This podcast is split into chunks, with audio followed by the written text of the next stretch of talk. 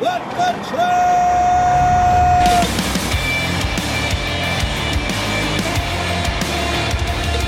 You are listening to What the Truck.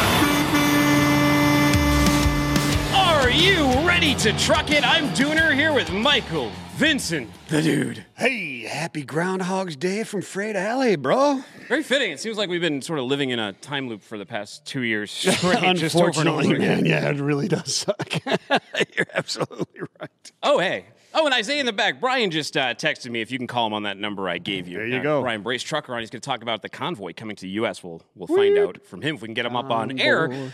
But uh, worst play, Tom Brady doesn't mention the Pats or Belichick in his initial retirement announcement, or Washington picks Commanders is their name. Uh, equally bad, uh, bad play on Brady's part. I think he should have done that, and missed opportunity on Washington's part. The name was already cool. Well, right? Uh, it looks there. Uh, guys in the back too. Brian says he's called. He, he doesn't have an answer. I don't know. My screen says Brian on the phone. Let me know what's up, guys. Thanks. Um, Sweet. Speaking of uh, heading to Washington, we'll, we'll hopefully we'll learn from Brian about this Freedom Convoy to DC. EXO Freight's Kurtis Tryber is going to talk about building the marketplace for open deck shipments. Uh, FR8 Company CEO shares their new port timestamp app. 3PL System CEO on how load booking automation works, and Lula's Trucking CEO is here to talk about their uh, their pay per day truck insurance model.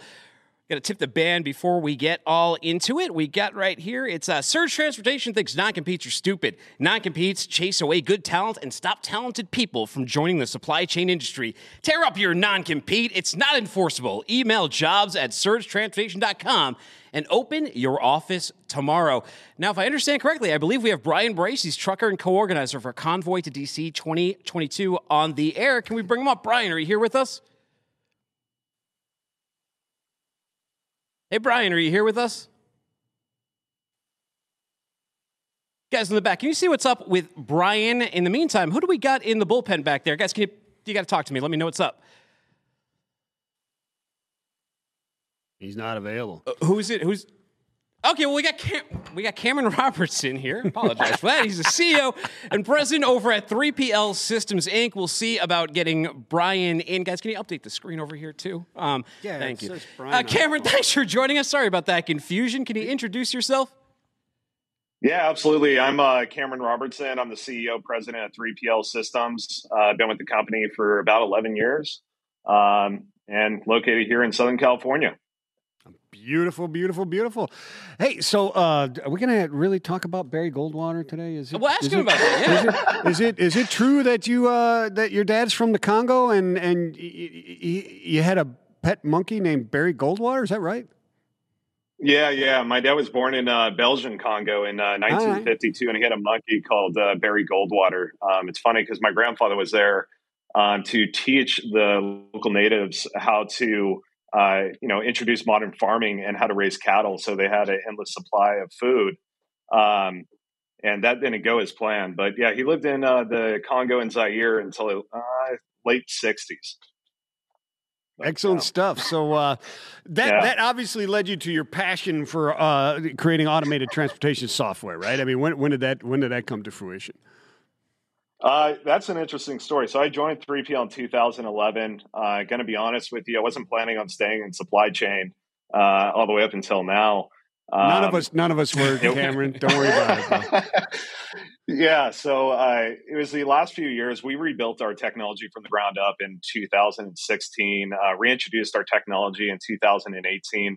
Uh, and ever since then, we've been really focused on freight automation and uh, making our clients more efficient so that they're not focused on uh, mundane tasks where, you know, they're trying to check, did a carrier pick up a load or uh, things like that. Instead, your system should really do that for you. And uh, we've deployed a lot of different technology inside of our TMS that um, allows you to, you know, focus on the exceptions, not focus on the tasks that should be automated through AI, machine learning, or uh, other means of APIs, EDIs, so on and so forth. Yeah, dig into it a little bit. Tell us about what what the processes that you, you guys are you're automating there and how that works. Yeah, sure. So we introduced ShipMind uh, in beta about two years ago, and ever since then we've been improving on it.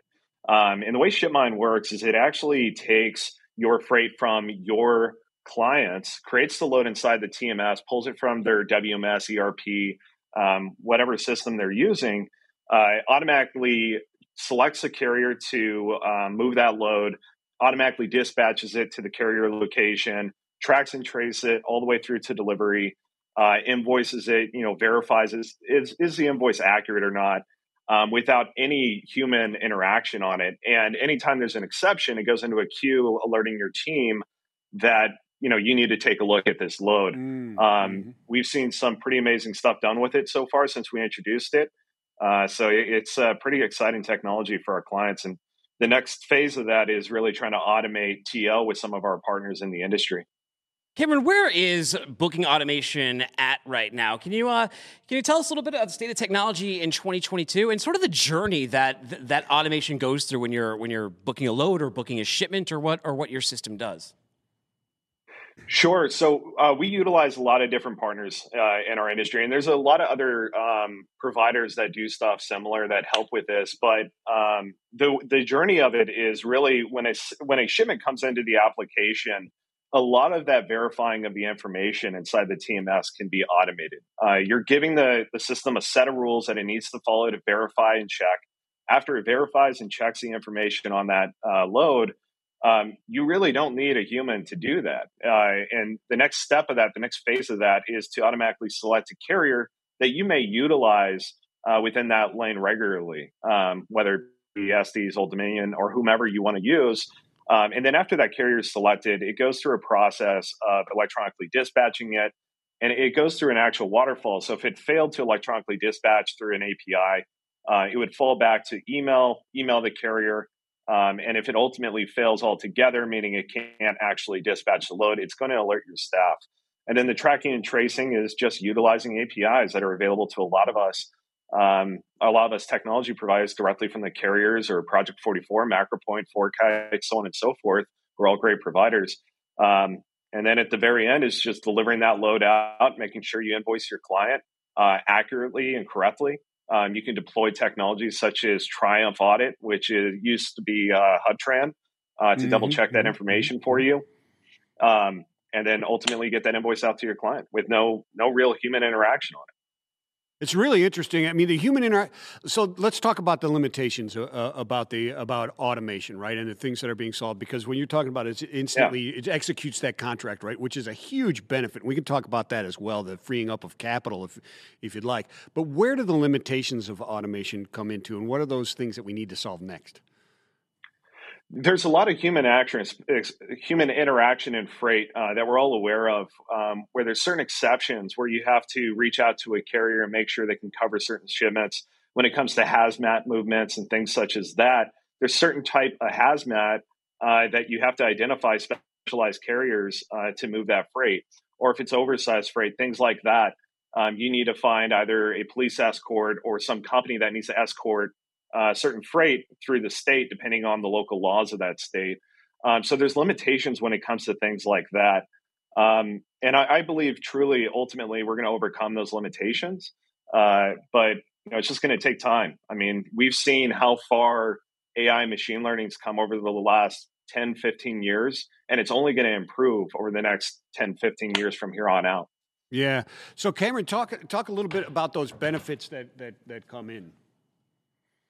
Uh, biggest benefit is you're you're able to repurpose your resources to focus on real, true ROI generating tasks. I, I honestly feel in an organization when it comes to uh, any of your people, everyone's in sales, in my opinion. I, I, don't care if you're on the engineering side, if you're in operations, if if you are in sales. In my opinion, everyone's in sales, especially in a freight brokerage. Um, so it allows even your operations people to reach out and possibly close new deals for you and your mm-hmm. team. Uh, things that you could challenge your team to do that they may not have done in the past. So there's uh, a lot of benefit uh, around you know true ROI. Um, you know, focusing on ROI based tasks. Hey, Cameron, thank you very much. This has been super interesting hearing yeah. about automating that. Before we let you go, I mean, you do have this view of all these different shipments. What, any predictions as we move through the rest of the quarter here? Which direction do you see the freight market going? All we're seeing is it, is it going up and staying at very high levels? Yeah, no, I, you know, from what I'm seeing, I, I feel like we're going to level out and we're going to start to see a decrease in it. Um, you know, even with uh, sonar uh, FreightWaves technology, you're kind of seeing that with your data. Um, so honestly, I think over the next few months, we are going to see a, a, decrease and capacity should start to open up as the uh, ports free up. Well, Cameron, thank you very much. Say hi to Jeremy for us and uh, go pet that monkey. Absolutely will. Take it easy, sir. Sounds good, guys. Thank you. Bye. Okay, so we I believe we do have Brian Brase here now. He's trucker and co-organizer for Convoy to DC 2022. Brian, are you here? Yes, I am. How are you? Sweet. We're, hey, we're doing good, Brian. Uh, where are you right now? Are, are you up in Canada or are you planning this event from down here in the lower 48? I'm in the lower 48. I'm an American trucker. yeah, that's what there I heard. So, so I heard recently you were putting this together. I saw you. Uh, you were on Fox News just the other day, and I also saw on Twitter you were talking about putting this event down. And I also noticed that you are. I know Todd Campbell over from 10-4. I noticed that you're associated with this, so these convoys are nothing new to you. But what about this particular one, Freedom Convoy 2022 in Canada, spoke to you and decided that you wanted to not only get involved but come up with a convoy to DC? Well, uh, let me first start by I did not in any way come up with the idea of the convoy to DC. There's a lot of people out there that are working together. It's a strong team, about 13, 14 organizers. I just, some people are shy at talking publicly. I'm not. so I, I'm just doing a lot of the talking and things. I mean, I'm involved in the planning, obviously, but but uh, it's a uh, it's a group effort to put this together. And and honestly, what got us involved was that this is something that uh, we've wanted to do for quite a while. Um, you know, since the mandate started and things like that, uh, we've wanted to do it, uh, but you know, we never had the uh, really the, the the American people backing and and and thanks to our neighbors up to the north, the Canadians were able to rally a lot of people behind the cause, and we're really excited that we can bring that same level of enthusiasm and people that are uh, basically have had enough and they're ready to stand up as well. And, and we're excited to finally be able to bring that and put it together. And, and it's coming, it's happening. Get ready. Yeah, it's very interesting, Brian. So one of these things is, and we get asked about the convoy in Canada, is what is the message? Is it the mandates? People say this, they say they saw that. It gets hijacked by different things. What is the clear and concise message that convoy to DC is about? It's it's a it's really a simple thing. It's to end mandates. It's it's to protect your constitutional freedoms as an American. Mm-hmm. It's to protect your um, human rights as a, you know your rights as a, literally a human being on the global scale. This is affecting the entire world, and enough is enough. It's time to get back to work. It's time to end these mandates.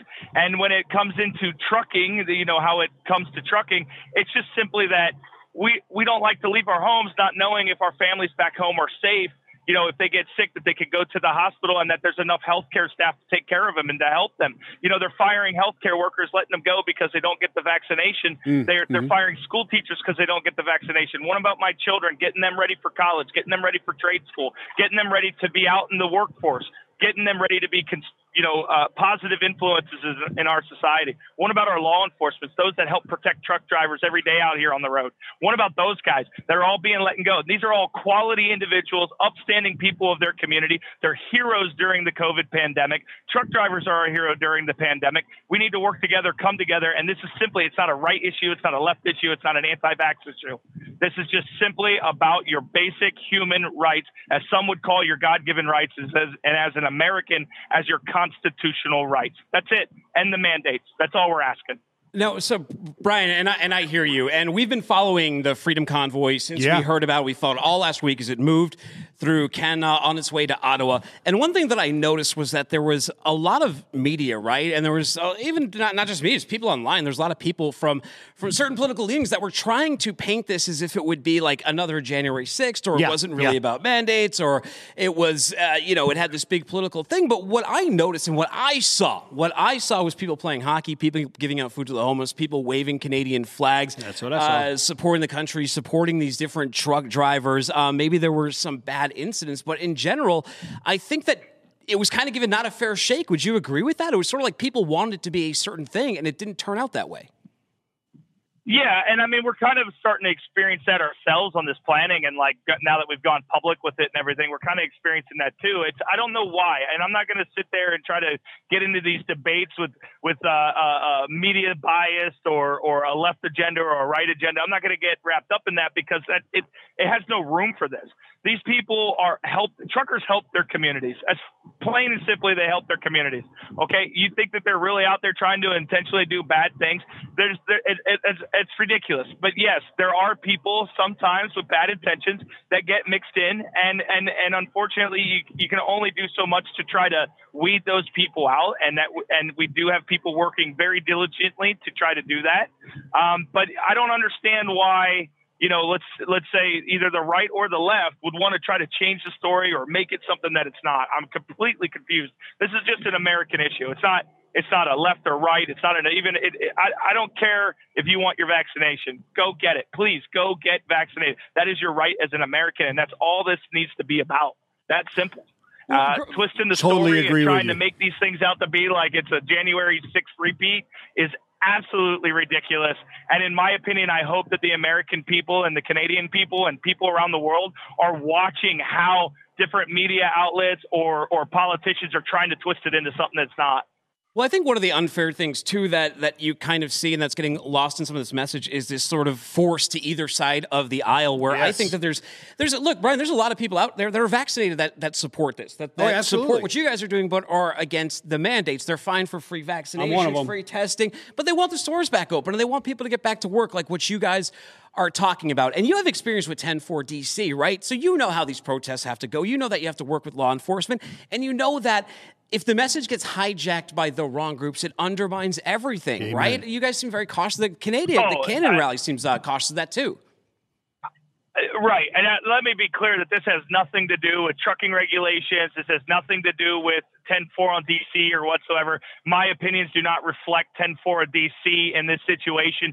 I'm doing this as an American and an advocate for the trucking community and, and a concerned citizen of the United States.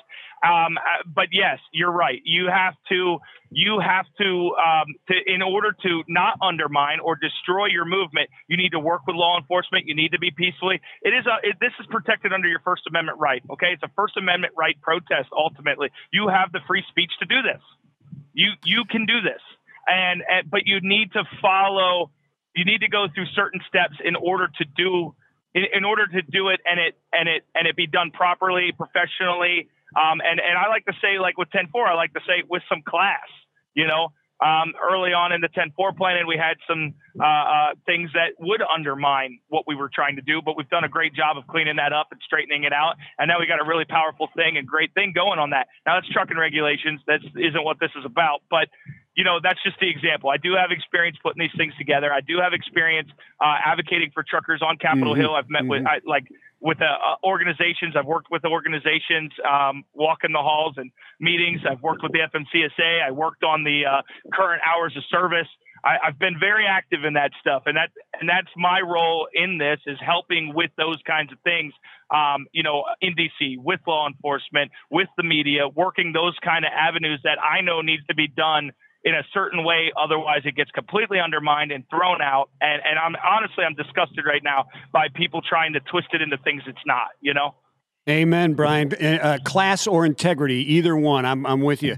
You you were recently on on Hannity, and you said the event from California to DC had a go date of March 1st, but it could it could happen sooner than that. Tell us what's going on behind the scene.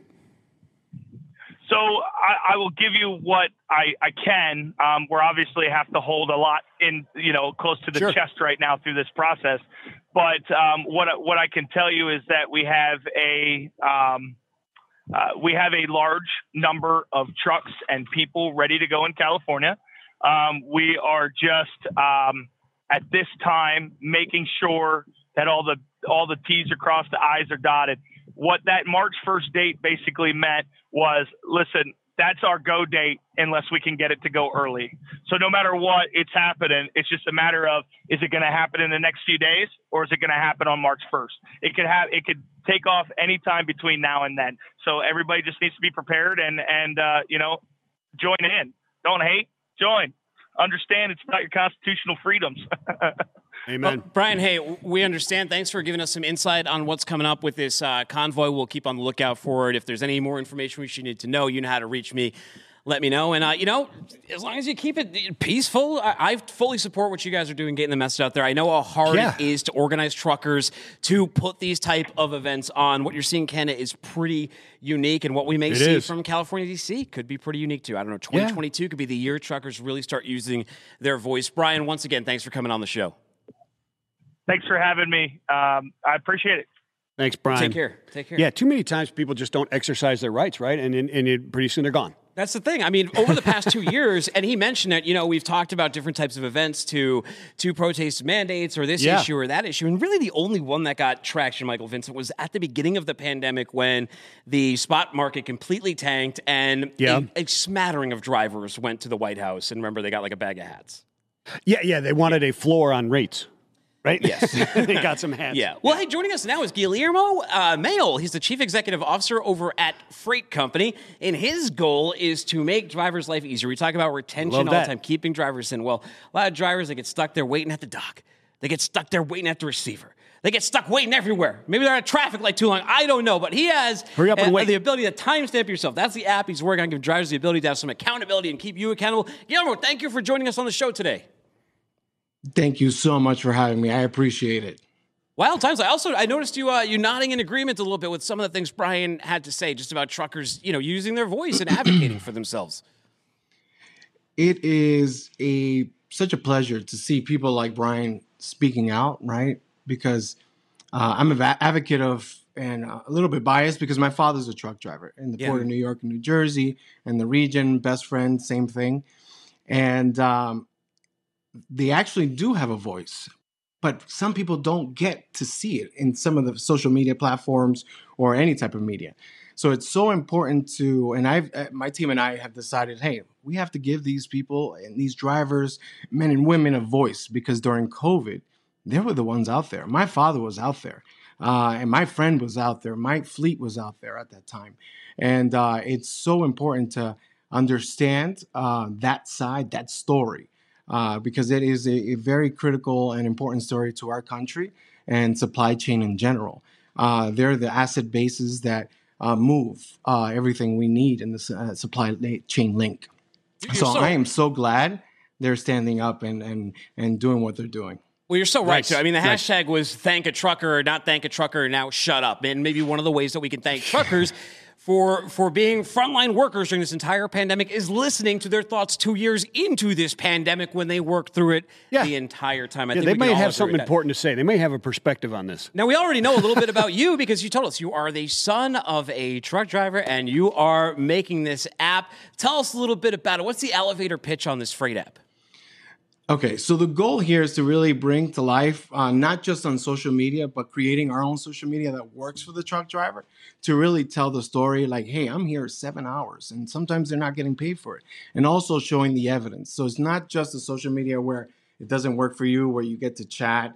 Uh, it's a social media that actually collects data and then brings it where it's a a process where um, drivers can see what's going to happen in the future and forecast the wait time they're expecting to see or not, and, and be able to discuss with their terminal, uh, hopefully, that hey we're going to be there for seven hours or warehouse three hours. And this way the warehouses can also adapt to that and make sure that the reviews are time based uh, so that we can see, hey, they're getting better, they're getting slower, and really get to communicate uh, the feel that a driver at a warehouse, at a terminal, uh, it's the customer, you know, being human again, and really have that special touch where they can uh, instant message a warehouse, hey, I've arrived, instant message a terminal if there's an issue. So, really opening the whole supply chain, uh, starting with truck drivers, right? Because they're highly neglected but this is where they're going to be able to empower themselves and really show facts. Hey, I've been here this much. This is my timeline. This is what I've done. You know, my engine's been running. I've been wasting fuel. So this is the stuff that really uh, my team and I have really developed to really capture the, their voices, right? So uh, hopefully, um, this is uh, the end the end goal is to make sure supply chain works together and gets to communicate properly so that their values because everyone's different uh, is actually brought to life as well. So, how do they communicate properly? How do you? How does the app verify wait times? Because that's like the, the biggest opening concept of it, verifying the wait times. So, so how does that all work within the network? Okay, so uh, let's say, for example, if a driver uses or has his application working in the background, uh, when they enter into a terminal or a warehouse that's already in our platform, it'll automatically calculate. But let's say a warehouse communicates with them uh, via the app and say, "Hey, wait at this truck uh, this uh, truck stop or another yard." They actually can add that to their wait time so that they can actually communicate through the platform, share through text, through PDF, through email and say, hey, I'm here, I've, arrived. Or, hey, this is how long I've waited. Uh, here are the facts, right? It's not just by signed PODs that some people don't want to sign, signed bill of ladings, but this way, the bill of lading will be time stamped. Uh, so yeah, the app is very, very versatile when it comes to working in the background, and a driver can manually start a wait time, uh, kind of like you know how uh, Nike tracks its runners. This way, uh, our app, the FR8 app, will track the drivers and then show what they've done, uh, how long they've been waiting, and really give them that uh, capability of the automation side and the manual side, so they can do both. So uh, I get the one on the one on one communication here in the data and what's going on there. Is the aggregated data, whether it be anonymous or not, uh, then also used for planning of, of other parties? Uh, yeah. So the goal is to evolve where other parties can come together and, and receive this data. So, for example, uh, a trucking company that really wants to uh, change their way of doing services, the app will eventually help them do that.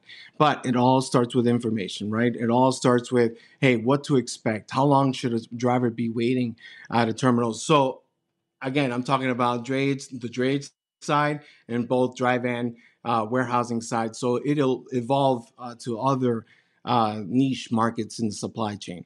So, for example, let's say uh, the waiting time at a warehouse.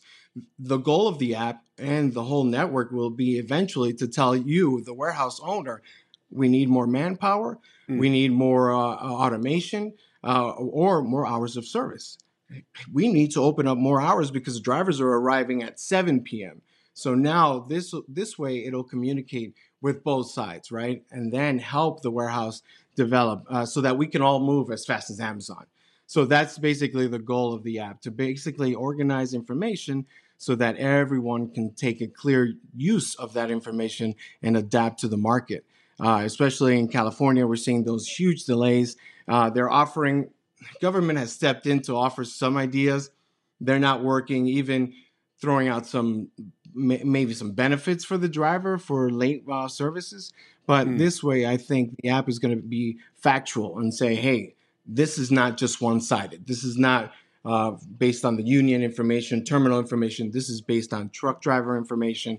Uh, and that is there live at that moment. Yeah, so density of data is. Uh, well, have you heard? Like, have you heard what uh, what Domino's is doing? So Domino's, they don't have enough drivers, so there's yeah. they'll tip you three dollars if you go pick up your own pizza.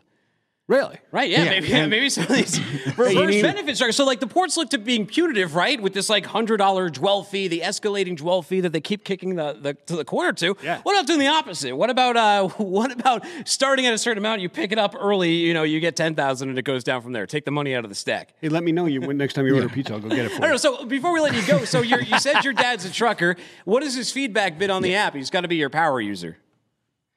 He is one of our power users. Uh, he's awesome because the app is multi-language, so uh, he, he's there chatting and, and talking to other drivers and literally saying, "Hey, this is chaotic. Don't come here." Right? But that's not the goal of the app. The app is basically to let people know what's going on. Right? Uh, but they use their own voices, which is awesome. Uh, like Brian did. Brian has that passion, and I know truck drivers have that passion no matter what language we speak. This app will bring us together based on the data it collects and the data it will supply uh, so many uh, terminals, warehouses, truck stops, sure. so that they can adapt to the driver and uh, how everything works. And organizing supply chain eventually, that's the goal. And we hope that we will accomplish that. Nice. And hey, guess what? They can download that right now. Look up FR8 app on yeah. the iOS store or in the uh, the Google Android store, and you can get yourself That's checking correct. this thing out. Hey, best of luck with that. Yeah. Update us in the future on how Thank things are going, so and have a great week. Thank you, sir. Thanks, Guillermo. Will do. Thank you. Appreciate it. Have a good one, Simon. Bye-bye. You too. With fully furnished, state of the art repair trucks and a full array of roadside tools, you can expect the safest, fastest, and most painless response from your fleet with Love's Truck Care right. and Speedco. To learn more about their roadside assistance, where should they go? They should go to loves.com immediately after this show, of course. The new reads. The new reads always take us like a little bit to ease into. We get our, yeah, our full yeah. dialogue down. That's right. Full, like baton pass yeah, on oh, that oh, one. Yeah, you don't want to drop it. that. needs that. a little work. We'll get, we'll get, it. We'll get, we'll get it. We'll get we'll there. Get it down, All right, listen. In the meantime, though, we'll talk to uh, Matthew Vega-Sanz. He's the CEO at Lulu Lula Trucking. But as I understand it, he also started the company with his twin brother. So is this even Matthew? Can we verify that? Thanks for joining us today. yeah, for sure. Uh, by the way, thank you guys so much for having me on. Uh, and just for all of those that are looking – for ways to verify if it's actually me or not is I myself, Matthew, I'm always in a cap and hoodie. Michael's usually dressed more like an adult because he does stuff on the business side of it. Ah, and so that's the easiest that's the easiest way to tell us apart. You're also the son of a trucker. You've got a brother that's a truck driver. So, following up from that last interview, yeah. another another person here who was inspired to start something yeah. because of the blood in the family. But before you did all that, I noticed you were over in my old stomping grounds, the Commonwealth of Massachusetts, over at yeah. Babson. Are you from uh, Massachusetts originally? No, so I was born and raised in Miami, and my dad's actually not a trucker. My dad did real estate, but my grandfather had trucks my older brother had his own fleet of trucks and then fun and then i grew up on a small farm in south florida. Um, and so i was around heavy machinery and trucks my entire life. I remember playing on my grandfather's pickup truck or not pickup his pickup trucks and his semi trucks that he had out on the yard from a really young age and it was something that uh, that was just always with me. And then eventually i made my way up into into a school called Babson College, which is in Wellesley, Massachusetts. So about 12 or 13 miles west of, of Boston. And uh, that's where I spent about four and a half, five years of my life. And then I moved back to Miami in 2019. And, uh, and I've been here ever since. But I had to get out of that cold. It was too much. it's gonna get gonna get nasty again up there this week. It's like Brady. Yeah, just like Brady. He had to go down. yeah. But yeah. uh, so I understand those those trucks on that farm were kind of the inspiration for Lula. But uh, give us yeah. the elevator pitch. Yeah. So the big thing that happened was uh, my brother and I started another tech company while we were in college, and so we had some success there. And my older brother with his fleet of trucks, he did a lot of natural disaster cleanup work with FEMA. And his trucks would sit uh, unused for three months at a time. And then they would sit or they would be used every day for three months at a time. And I remember always him, I always remember him always complaining about insurance and saying, it's crazy that I have to pay the same in insurance whether these trucks are used or not for that particular month. And I would always tell him, I bet I can build some piece of technology so that you pay for the days your vehicle is actually in use. And so that was how the entire idea for this for this program came about. It was because I saw my brother paying for insurance premium, even though they were just sitting there. And so that's exactly what we're building today and, and, and what we created. It's essentially a trucking program in which you'll be charged for premium on the days that your vehicle is actually on the road. And so instead of being charged for 365 days of coverage, if you're only driving 50 days out of the year, you'll be charged for those 50 days. If you're driving 220 days out of the year, you'll be charged for 220. But the big thing that we wanted to do is one, put dollars back into the into the truckers' pockets. I think one of the really cool things about it is it's essentially democratizing insurance by breaking it up into these smaller payments. And so now you don't have to pay these massive installments on a monthly basis if your truck has just been sitting there, if you've been just been trying to keep your authority alive. And so that's what we're really excited about. That's like the big pitch in 60 seconds, this pay per day program that just uh, gives you this new flexibility in, uh, in procuring insurance mm-hmm. coverage. Oh wow! You know what's interesting here too is that well, your well, your brother's complaining about that insurance, right? Those insurance premiums. As I understand it, Lula was originally a ride-sharing app for college students. When did you realize yeah. that you should start listening to your brother, and you know you had to pivot, and maybe Uber and Lyft uh, kind of have the ride-share game figured out? Yeah, yeah. So we started off. So what ended up happening with that business was we had uh, we had developed a lot of technology in house to manage the insurance side of things. Is you can imagine, no insurance company wanted to work with us early on, and so we had to develop tools to vet all the drivers to make sure they fell they fell within certain requirements. We had to make sure that all the policies were organized, make sure that claims were handled in a specific way, and because we were charging for insurance every single time there was a rental that's that what really acted as a genesis for this episodic or per use approach. And so when the pandemic shut down the app for car sharing on college campuses or renting cars on college campuses, we realized we had this piece of technology that could be utilized in a lot of different industries, trucking being one of them. And because trucking is such a massive industry and it was one that was near and dear to my heart, we were just like we had this like oh shit moment like man we can use the driver vetting the policy admin the mm-hmm. claims management to help these guys with their insurance and manage it for them. But on the flip side that tech that we had built to sell insurance every time there was a rental we can do the same thing to sell insurance every time there's a dispatch or a HAR or the vehicle is used. And so that's kind of how we ended up making the the pivot or the switch into car sharing to insurance yeah, so Matthew, I think we have a pretty clear uh, uh, understanding of the value and, and yeah. who the customer would be, right? Who's it not useful for? Because my mind's going, hmm, can this be uh, put to uh, use in, in another customer base?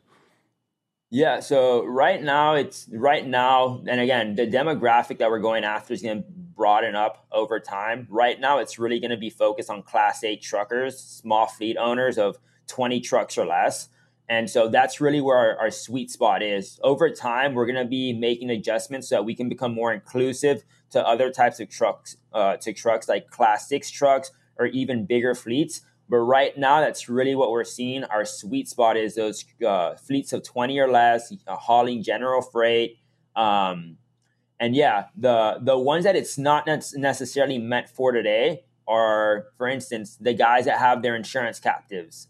And the reason for that being is because they don't necessarily need help with procurement of coverage at an affordable price. They have their underwriting teams, they have their own in house teams that help them do that. But we're actually going to be releasing a product in the next uh, six to 12 months where if you already have your insurance uh, coverage, you can actually just utilize the technology itself. You don't even need to get the insurance from us. And so that's who's ah. not a fit for us today, but there will be a fit for us eventually. So, how many claims, like in this type of model, have you had uh, a lot of claims with, with, accidents? And has the underwriting portion from your end has that been a challenge at all? You said, like, you know, at least initially, you know, they're not really willing to take like a, a flyer on you, but you're starting to build this thing out. So, we'll, give us a little insight there. Yeah. So the claim, the claims numbers is something that I have to I'd have to get from our team just because we, what do you call us? We, for the most part, ran a small pilot up until recently. And then now is really when we're starting to add fuel to the fire and start ramping up. So I'd have to get those numbers. But I can tell you, like, with, with some of the, with some of the other programs that we've had a full year of data on, because this one's still relatively new. So I'll give you some of the statistics on the mature program using our systems.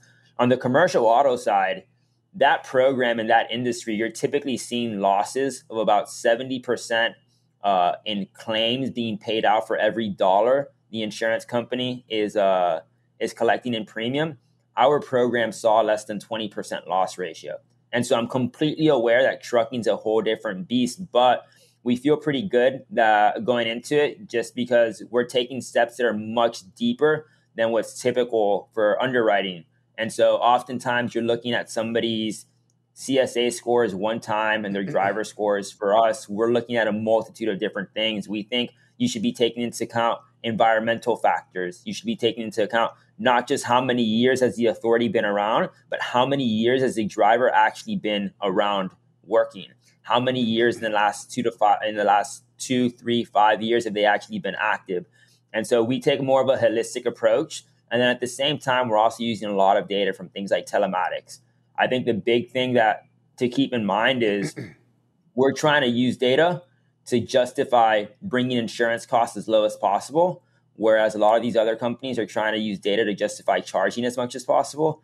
And we're also taking a very proactive approach in, in our underwriting because we want to minimize claims. And so instead of trying to protect uh, protect the insurance companies from having to pay out claims through fancy words in the in the policies and things like that. We're just trying to limit. We're just trying to get the best uh, the best risk up front through our underwriting, and and that's where we lean heavily on our, some of our partners, on the experience of a lot of team members in house, and so we've seen a lot of success so far. I know in our beta program, we had built that program up to about ha- to have about 272 trucks and again, small sample size, but we had less than a handful of claims there uh, during our couple of months as a as a operating that, and so the the results were super super good. And uh, and yeah, for a program that had 272 trucks, again, I'm, I'm aware it's small, but the losses yeah. were so minimal. It gives us a lot of confidence that that what we're doing and the steps we're taking are actually efficient. Yeah, you got to build nice. from somewhere, Matthew. Oh, yeah, hey, before we let it go, send them to the wheel of stupid questions. Oh, Michael Vince, it, we haven't spun this thing enough this year. No, I didn't. Let's it's see what it lands on. Oh, what do we got for this him? This is a good one here. Okay. All right, are you ready? What dead before their time musician would have the best catalog today? Hmm. Best catalog today. I would have to. So I was actually coincidentally enough. Oh. I was. Oh. I ended up in some rabbit hole yesterday looking to see uh, how many monthly active listeners, guys like Michael Jackson and Prince, ah, and a couple sure. of other uh, artists that were deceased. Just crazy coincidence. And I would have to say Prince. Uh, I would actually have to say Queen. Queen, for whatever reason, their monthly listeners on Spotify is kicking everybody else's ass. I think there are like 36 monthly, 36 million monthly listeners, whereas the others are like at 29, 14. And so I would have to say Prince, even though uh, I mean Queen, even yeah. though I wasn't necessarily such a big fan of their music. All right, so all right, Freddie, Freddie Mercury. Freddie Mercury right? gets Love to call. ride that bicycle nice. under pressure. Well, thank you very much. You are under pressure to get the uh, to be the next stripe of trucking insurance. We appreciate your time today, Matthew. Go, go, check out Lula Trucking. L U L A. Easy enough. Right thank on. You. Thank I would, you so much for having us. Michael Vincent, I would pick Kurt Cobain. I would love to see like okay, late I was, stage, I was, older Kurt Cobain getting into like folk from alternative and, and where uh, he would have gone with that. Yeah, see, I I, I, was going. I was going Kurt Cobain or um, or Prince. And, and so I'll just throw Prince's name in the hat since I mean, Kurt's Prince already there. Got some work done though. He got some work done, but they also discovered like 400 hours of tape that could be turned into albums after he. Of, passed, of, a newer so. one, I was watching this documentary on HBO about uh, Juice WRLD. It, uh, they have this music box series, actually produced by Bill Simmons. Someone who, uh, oh, inspires okay. me yeah, greatly. Yeah, yeah, yeah. Podcasting is one of the first podcasts I ever listened to. Is Bill Simmons. But there you go. Um, yeah, Juice WRLD, really, really good stuff. Anyways, Kurtis Tryber, CEO and co-founder at EXO Freight, is here to join us, and I'll tell you something interesting about him before we get into all this Uh-oh. stuff. He used to be an air traffic controller for the U.S. Air Force. Whoa, it's true. Okay. Get wow. on our radar, Kurtis. How you doing today? So tell us about all the UFOs, man. What's up? Hey, Kurt. Well, yeah, what a, oh, yeah, we talked about Barry Goldwater earlier, the monkey. Barry Goldwater, yeah. for those of you who want a little trivia here, Barry Goldwater was the uh, he was the guy who kept trying to get into the right building to find yeah, out if there were UFOs in it. I, I, heard it was I heard it was uh, Kurtis here wouldn't let him in. hey, Kurtis, introduce yourself, man. How you doing today? Yeah, I'm good. Yeah, like you said, like you said, Kurtis Tryber here, CEO of EXO Freight, and again, thanks for having me on. Always uh, love to be on all of the FreightWaves uh, you know different shows and things. So yeah, happy to uh, be on the show. I'll, I'll, add something else into there.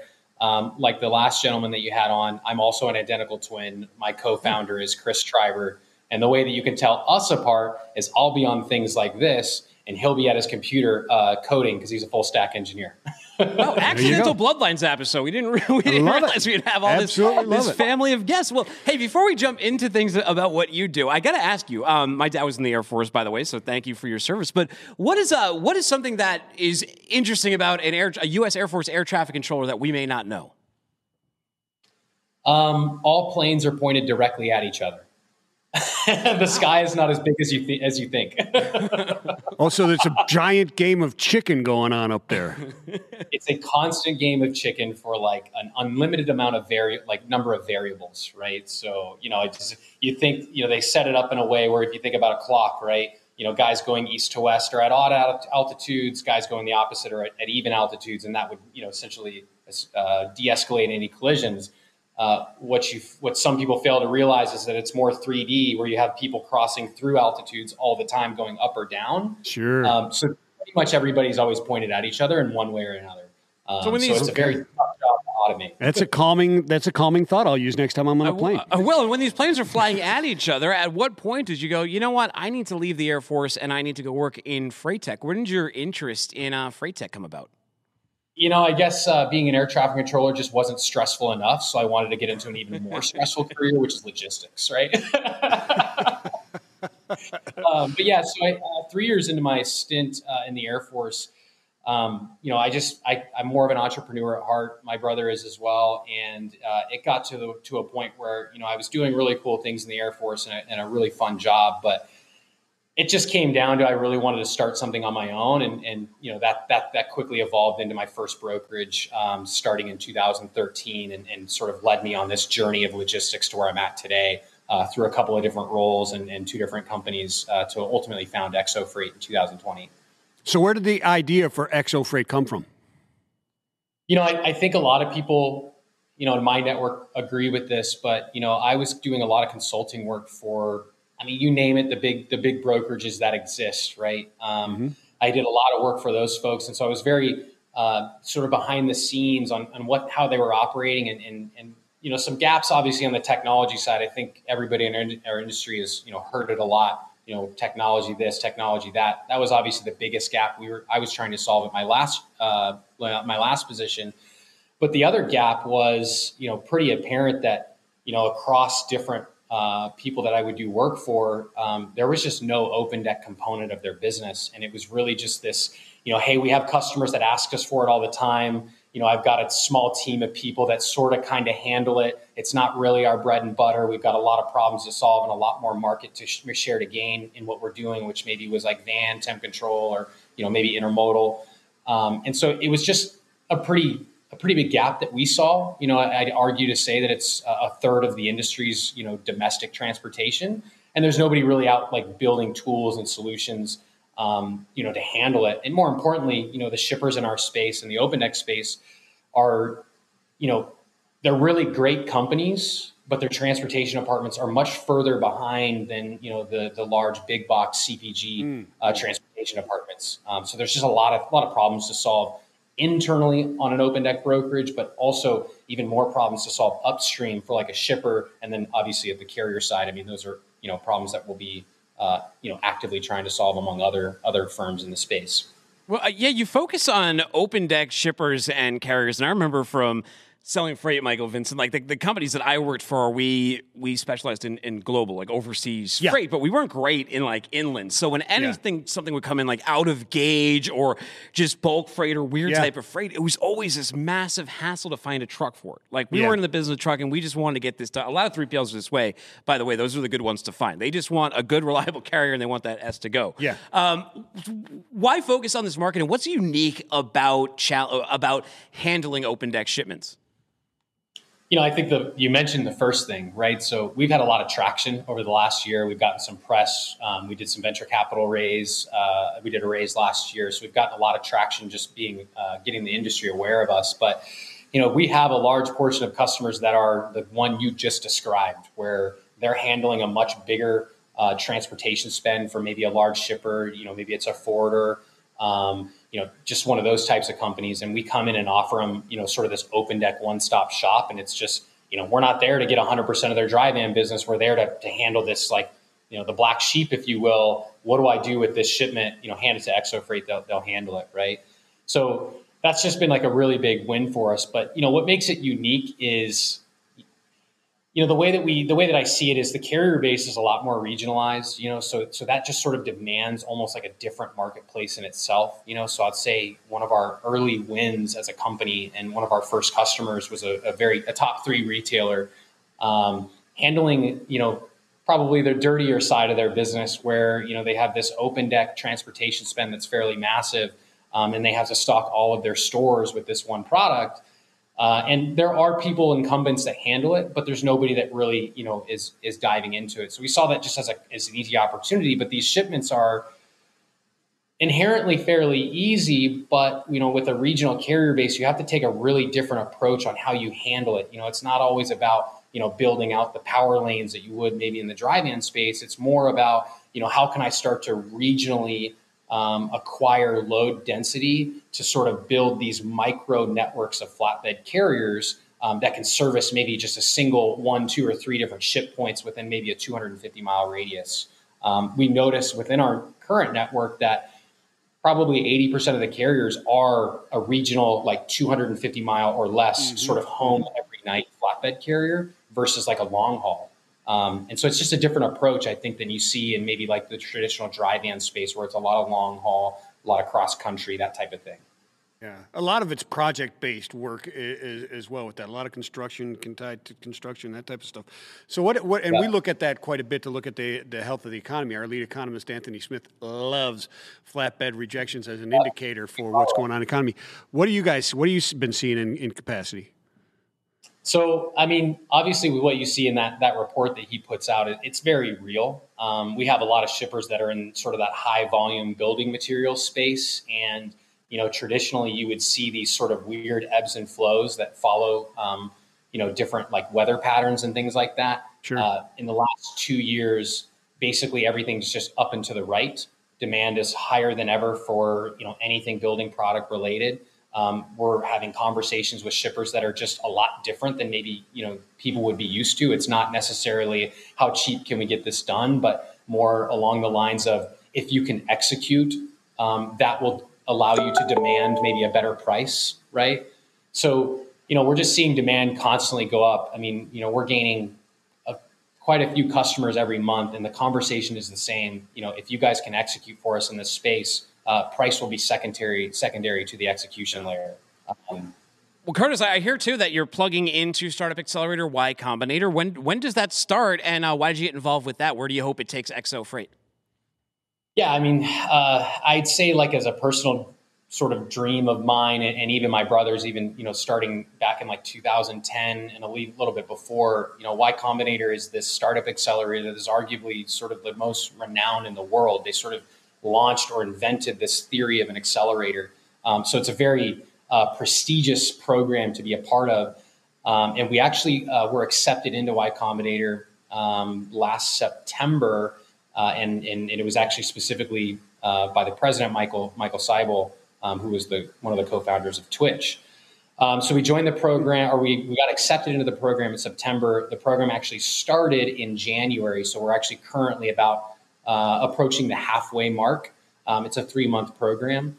You know, and, and, the big thing for us is, you know, it's great that, you know, companies in our space are raising money and big valuations. We just saw LoadSmart with a pretty, um, pretty nice raise uh, last yesterday or the day before. That's right. Um, but there's this sort of like validation, right? Like what we're doing in our company from a technology perspective. You know, you're always looking for either your industry to validate it or just external parties. And and sort of getting into Y Combinator for us was a function of you know we've got this badge on our shoulder that you know co- people that have helped build some of the largest companies in the world. Think about the ubers of the world you know. Think about the instacarts the dropboxes these you know stripe these massive companies. Um, they all went through y combinator. Airbnb obviously is their biggest one right? And so they all went through the same program that we're going through. So it sort of gives us that confidence that you know if these people um, have seen these large companies grow to be some of the best companies in the world, you know, if they're seeing that same value in us, we think we're onto something really special. I think what's special is like 10 years ago, if you heard that f- like freight technology companies are going into startup accelerators, you yeah. out of your mind would be like the last thing you hear. And now what you're saying sounds completely normal to me. It's, yep. it's, it's really cool. And in the meantime, people want to check out EXO Freight. Where do we send them to? Yeah, it's easy. exofreight.com, just exofreight.com, or you can jump on LinkedIn and, and look us up there. Um, you know, there's also just an email info at exofreight. You can reach out directly to me on LinkedIn. I'm the only Kurtis Tryber uh, on there. Uh, and then, yeah, we're happy to talk to carriers. We're happy to talk to partners in the industry. Um, and then we're also obviously always happy to uh, talk to shippers. Cool, man. And uh, I, I, like this question. What dead before their time musician would have the best catalog today? I'm going to ask you it too. Yeah, I, I, definitely heard that from the last uh, person that you had on, and I, I'm 100% with you. Right when you asked it, I said Kurt Cobain, Nirvana. That's that's it. I mean, I listen to that still today, and I think that most a lot of people do. Yeah, we had a, we had a vote was for too soon. Duane Allman as well. Yeah. which I think was Duane, one vote for Duane Allman. Yeah, we One did hear that earlier. Well, thank you so much, Kurtis. We appreciate it. By the way, thanks for uh, we're gonna have an episode on those bees. That episode on the bees is coming up February uh, 11th. So we'll talk about bee haulers, all that goes into bees. Kurtis helped set that up, set that up. I appreciate that, Kurtis. Take it easy, sir. Absolutely. Have a great day, guys. All right, Right let's go inside the newsletter quickly before we send you home. What the Truck newsletter comes out almost every Tuesday at 6 p.m. Eastern time. Go to freightwaves.com slash got mail. WTT to join the 6,000 plus subscribers and get this in your inbox every time. We're running a little short on time here, so one thing I really, really want to promote is show this Freight Meme World Championship graphic Oh, right now. yeah, okay. That's right. We got the Freight Meme World Championship coming up on Monday. The first ever Freight Meme World Championship. Monday, Monday, Monday, February 7th. Monday, Live Monday, right here. It's Freight Caviar's Paul Bernard. Jaralski is going to take on Boris Panov. It's the Balkans versus the versus Poland. Is that what we're doing? Yeah, It it is. really is. It's The Balkans Balkans versus Poland, man. The creator of the man. title here, this WWE, the the the what the truck title, Trophy Smack, Trophy Matt Walsh Smack, Trophy baby. Smack. He's going to help us judge this competition, and he is making the championship ring. Yes. Trophy Smack is for the first ever What the Truck Freight Meme World Championship. We can't wait. It's going to be a it. wild time. Uh, what else was in this news? There's Brawl and Golden Corral. That's bad. That's a sign of like society falling apart. Now This- the I steak, mean, I think- I think steak that- shortage. Yeah, steak short. Hopefully, we Supply chain Steak defense. Why'd you punch him in the face? There was no steak. There was His no steak. Someone was taking too long in the in the in the in the line, waiting for that uh, high quality steak. Hey, what else did we cover in there? We had the Freedom Convoy. We talked a little bit about them. We talked about uh, the state of spot rates going on right now. They're still highly elevated up in the rafters, people. Uh, we talked a little about bathrooms and all those things. Again, freightwaves.com slash WTT to subscribe. We'll be back Friday, 12 p.m. Eastern Time. Subscribe, podcast players everywhere. Download FreightWaves TV. Find me on Twitter at Timothy Dooner. That's D-O-O-N-E-R. Find them at Vincent the Dude. And you tell them how to be today. Hey, peace and love, spread it everywhere.